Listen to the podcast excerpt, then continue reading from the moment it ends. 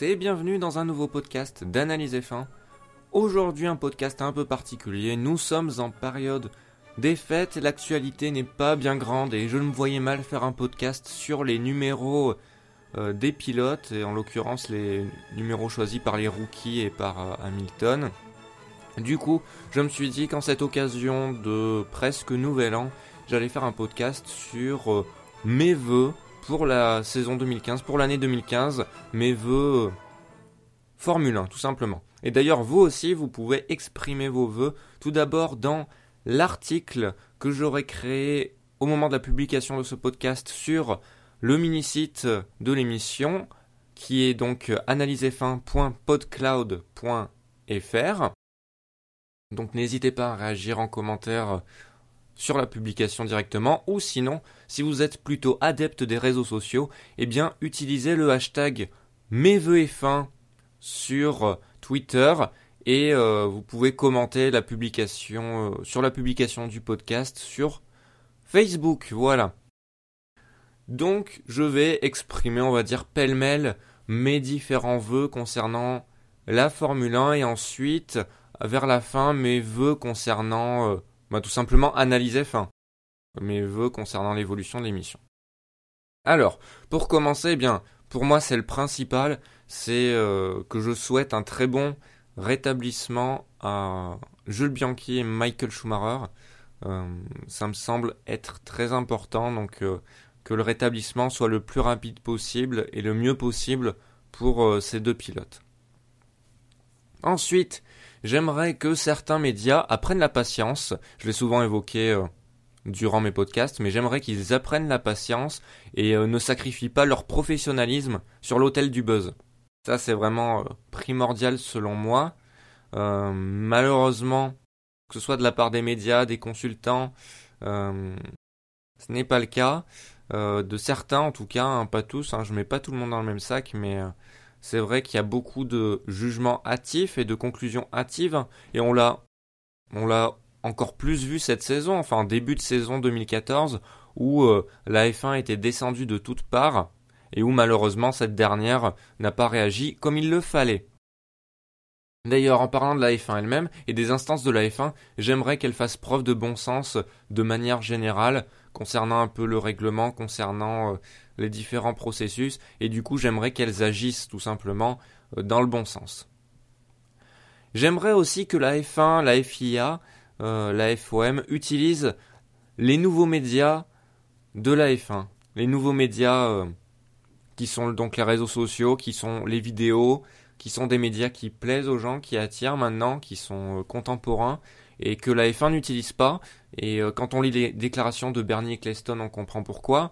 Déclaration d'ailleurs contradictoire parce qu'après le groupe qu'il représente a dû lui dire ah finalement euh, c'est peut-être important euh, euh, YouTube a une certaine importance aujourd'hui avec une consommation de vidéos de plus en plus grande de la part des gens les réseaux sociaux il y a quand même plusieurs dizaines voire centaines de millions de personnes dessus donc ce serait peut-être intéressant d'utiliser ces réseaux à bon escient chose qu'ont déjà faite qu'ont déjà, euh, ouais, qu'ont déjà fait les pilotes et les écuries. Et oui, les pilotes et les écuries sont en avance sur, euh, sur l'instance de la F1 elle-même, puisqu'ils euh, utilisent tous les réseaux sociaux, on va dire, de manière régulière pour attirer du monde à, à, les suivre, à suivre leur écurie, à vendre leurs produits, simplement les suivre aussi. on le voit, il y a Lewis Hamilton utilise beaucoup les réseaux sociaux, par exemple en pilote, en écurie, euh, Lotus et Force India euh, ont des community managers euh, qui sont assez actifs, on va dire. Et il y a d'autres écuries également, Mercedes, Ferrari, enfin à peu près toutes les écuries utilisent les réseaux sociaux régulièrement, mais la F1 elle-même, jamais. Et donc en plus, je pense vraiment, j'en suis sûr, c'est que si la F1 s'autorisait à utiliser les réseaux sociaux pour publier des, des vidéos, je sais pas, des, parfois des meilleurs tours, parfois des, tours de qualif, parfois des, meilleurs moments d'une course. Je pense, ou du podium, je, pense qu'il y aurait beaucoup moins de, comment dire, on va dire de fraude de la part des gens qui publient des, vidéos sur, euh, sur YouTube. Je pense qu'il y aurait beaucoup moins de chasse à la vidéo euh, par la FOM.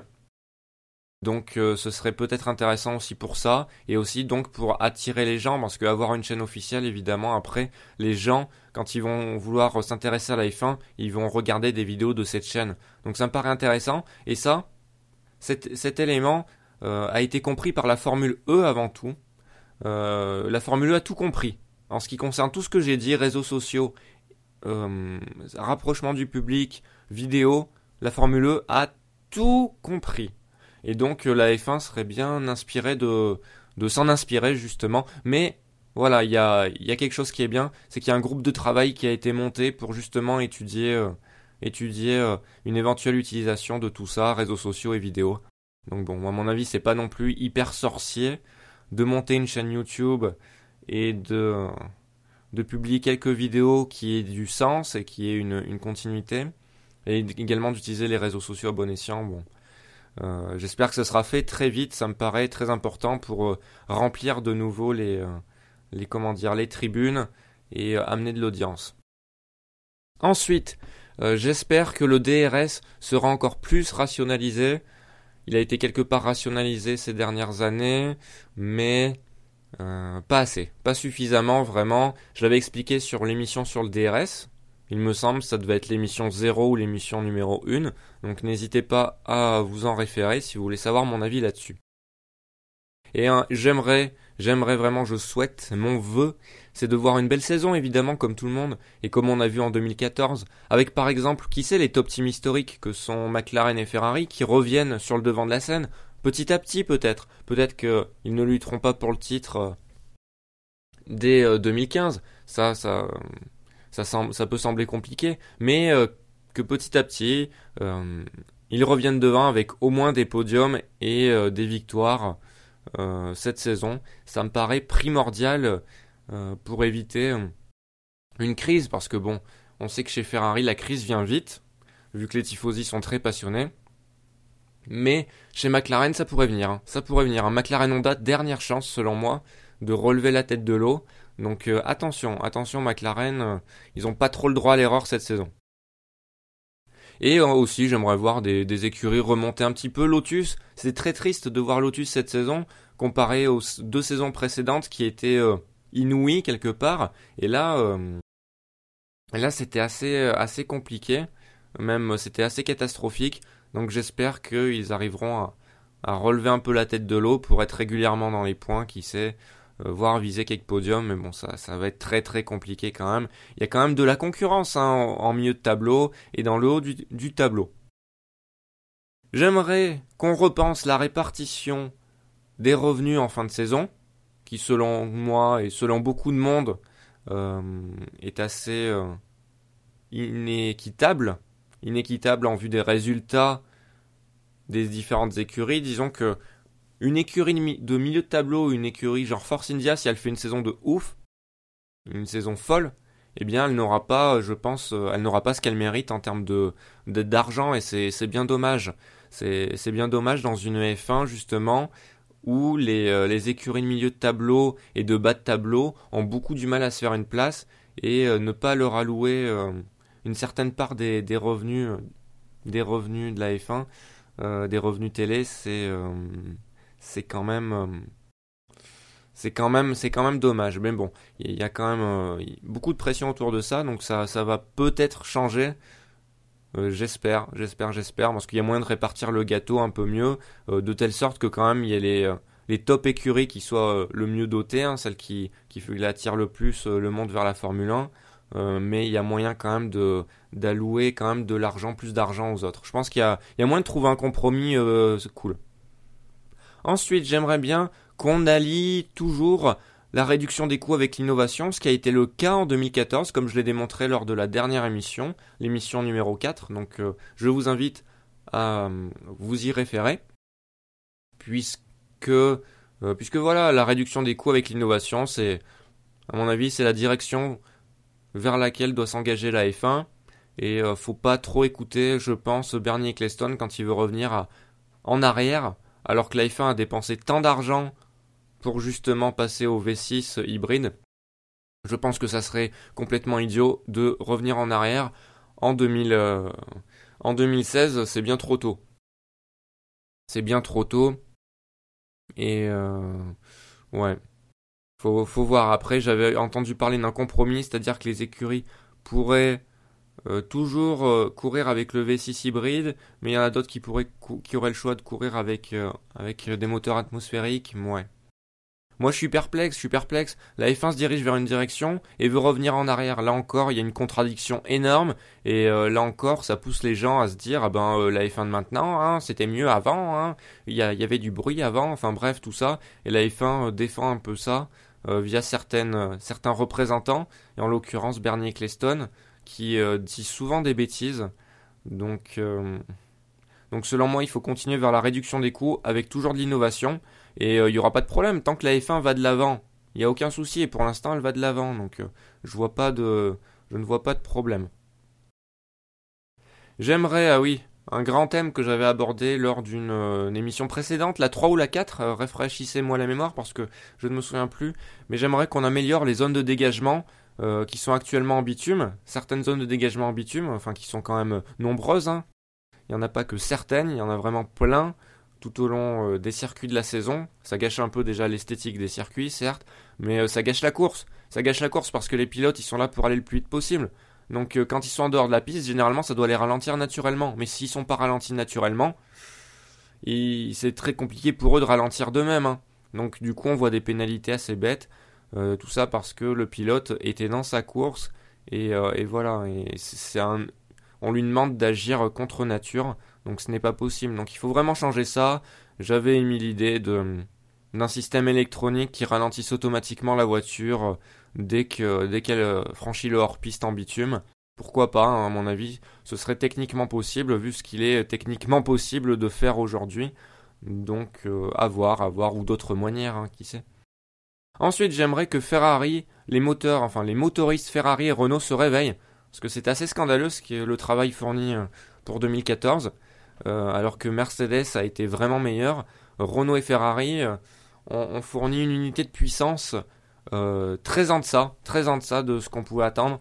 Donc là, dans l'intersaison, là en hiver, à mon avis, ça bosse dur dans les, dans les usines pour que l'unité de puissance se rapproche de Mercedes, voire l'égale. Hein qui sait. Mais à mon avis, il y a moyen quand même de bien rattraper euh, le retard. Donc, euh, à voir, à voir. J'ai hâte déjà de voir les performances de ces unités de puissance aux essais hivernaux tout d'abord et surtout à Melbourne. Surtout à Melbourne. Ensuite, euh, et c'est bientôt la fin de mes vœux et fin, on va dire. J'aimerais que les petites écuries survivent, en l'occurrence Caterham, et Marussia, même si Marussia ça va être un peu compliqué vu qu'il y a déjà eu une vente aux enchères de, de certains équipements. Donc j'aimerais que les petites écuries survivent ou soient rachetées, enfin qu'elles existent toujours, même si c'est sous un autre nom, peu importe, mais euh, il y en a besoin, il y en a franchement besoin. Sinon, eh bien, euh, comme je l'avais expliqué lors d'une émission précédente, eh bien, euh, après c'est les, les teams de milieu de tableau qui se retrouvent au fond, et donc c'est compliqué au niveau de la redistribution des revenus encore plus. Donc euh, bon. J'espère que les petites écuries vont survivre. Et aussi, il y a des questions de contrat avec des courses qui ne pourraient pas se faire avec moins de, de 20, 20 voitures, il me semble. Hmm, donc, euh, attention, attention à tout ça. Euh, je suis ça d'un œil averti en tout cas. Enfin, j'aimerais qu'on voit des pilotes émerger cette saison. Donc, par exemple, Marcus Ericsson sur Sauber, j'ai envie de voir ce qu'il vaut. J'ai vraiment envie de voir euh, ce qu'il vaut. Felipe Nasser également. Je pense que ce duo de pilotes sera intéressant à suivre pour voir ce qu'ils valent vraiment. Ericsson, on n'a pas trop vu euh, chez Caterham. Euh, on n'a pas trop parlé de lui malheureusement. J'aurais aimé savoir si au niveau des feedbacks, il était plutôt performant avec ses, ingénieurs. Ça, on n'en a pas trop parlé malheureusement. Felipe Nasser, rookie, donc j'espère qu'on verra un bon pilote. Et du côté de Toro Rosso, les deux autres rookies, hein, pas mal de rookies cette saison, 3 je crois, en tout, il me semble. Donc j'espère que Carlos Sainz Jr. sera montré ce qu'il vaut après son titre de Formule Renault 3.5 et j'espère que Max Verstappen fera profil bas et qu'il euh, et qu'il comment dire qu'il apprendra vite parce que comme euh, comme certains l'avaient dit, je crois que c'était même Jacques Villeneuve qui l'avait dit, je suis pas tout le temps d'accord avec ses déclarations à Villeneuve, mais pour le coup, il me semble qu'il avait raison quand même quand il dit que la F1 c'est pas fait pour apprendre. Et oui, je suis d'accord avec lui, c'est pas fait pour apprendre, c'est les disciplines euh, d'accessibilité, les disciplines inférieures qui sont là pour apprendre. Donc euh, il faudra vite qu'ils rentrent dans le, dans, le, dans le moule, on va dire. Et euh, certes, il y a quand même à apprendre, mais lui, il a quand même beaucoup à apprendre vu de là où il sort. Donc généralement, un rookie met une demi-saison à, bien se faire à la F1 et ensuite ça va un peu mieux, on l'avait vu avec Bottas. Pour Gutiérrez, ça n'a pas été le cas, hein. il, s'est fait à la F1 mais il est pas assez rapide tout simplement. Donc il a été mis à l'écart de, à l'écart de ce sport. Donc Verstappen, euh, s'il veut se faire un nom, il faut qu'il soit performant, on va dire, relativement vite. Surtout que voilà, il est avec un coéquipier avec qui il va pas forcément bien s'entendre. Enfin, moi j'attends de voir hein, l'entente entre les deux. Comme je l'ai dit, à mon avis, c'est pas automatique. Hein. Ce sera pas automatique avec Sainz Junior, vu les, déclarations des deux euh, qui me semblaient bien opposées. Bon, on verra bien. Allez, pour clôturer ce podcast, sans pause musicale, hein, pour clôturer ce podcast, je vais parler un peu d'analyse F1, euh, de mon émission, de mon podcast. Moi, je, souhaite tout simplement que l'émission continue cette année en 2015, qu'elle continue sur les plateformes de Podchose, sur d'autres plateformes, qui sait d'ailleurs. Le 1er janvier, petite surprise, hein, petite surprise. Bon, c'est pas, c'est pas non plus grand chose, mais j'espère que ça plaira à quelques-uns et j'espère que ça, ça, ça permettra de, vivre notre passion encore plus euh, tous ensemble euh, et que ça, ça ramènera des, fans de Formule 1 également à écouter le, podcast et à discuter pour, euh, pour voilà, c'est bien qu'il y a de la discussion autour, autour de la F1, autour du podcast, c'est vrai que j'aime bien ça. Donc voilà, que l'émission continue tout simplement et que je puisse faire la, faire évoluer avec d'autres formats que soit deux chroniques, soit une émission longue je vais, je vais me pencher là-dessus sérieusement pour, euh, pour trouver d'autres, on va dire, d'autres formats. Il y a plein de trucs à faire avec un sport et euh, j'ai quelques idées par-ci par-là. Donc je vais les, je vais les, creuser en tout cas. Je vais les creuser. D'ailleurs, j'en ai une là maintenant, mais je vais pas vous la dire. Hein. Je garde le suspense. Je vais, essayer de voir si c'est possible. Tout simplement, mais je vais continuer les chroniques d'actualité et l'émission, ça c'est sûr, en faisant évoluer également euh, ce qui se passe au milieu de l'émission. Pour l'instant, il y a quiz, il va y avoir mon souvenir F1. N'hésitez pas d'ailleurs à ajouter le Skype euh, Analyse F1 tout attaché pour, euh, pour vous inscrire, pour le, soit pour le dernier quiz, où je ne suis pas sûr d'avoir un dernier participant, soit pour mon souvenir F1, donc en février. N'hésitez pas. donc voilà, j'espère faire évoluer tout ça. Et voilà, j'espère que vous serez toujours autant au rendez-vous en 2015 parce que là en 2014, depuis un peu moins de 6 mois quand même, j'étais vraiment surpris de votre présence à l'écoute de, l'émission. Donc un grand merci à vous, merci beaucoup. Euh, c'est vrai que c'est très plaisant de voir qu'il y a euh, relativement du monde qui, euh, écoute quand même Analyse F1. Je ne m'attendais pas du tout à ça, hein, honnêtement, quand j'ai lancé le, le podcast j'ai fait déjà ça parce que j'avais envie de le faire, mais ensuite pouvoir toucher des, fans de F1, des passionnés de F1, c'est vrai que ça, ça fait vraiment plaisir. Donc euh, merci beaucoup à vous et euh, ben, j'espère que l'émission vous plaira tout autant en 2015. Faites-moi confiance pour toujours euh, me remettre en question, remettre en question l'émission et l'améliorer. Et n'hésitez pas pour ce faire à, me faire part de vos critiques positives et négatives. Ça me fait fait toujours plaisir de, voir votre intérêt pour, pour l'émission, donc merci encore à vous. Et je rappelle le 1er janvier, une petite surprise. si, je, si je ne dors pas, il y aura une petite surprise. Je pense que ça viendra la soirée, hein, dans la soirée. Donc attendez-vous à quelque chose. Voilà. Eh bien, euh, je vous remercie d'avoir écouté ce podcast et je vous souhaite une très bonne fin d'année, un très bon réveillon et une très bonne année 2015 avec une bonne santé. Et surtout, hein, durant le réveillon, soyez prudents sur les routes, on ne le dit jamais assez. Allez, tous ensemble, justement, euh, pour le réveillon, ayant une petite pensée, une petite pensée comme ça, euh, à minuit. Cette pensée, c'est tout simplement, vivons notre passion. À la semaine prochaine pour un nouveau podcast.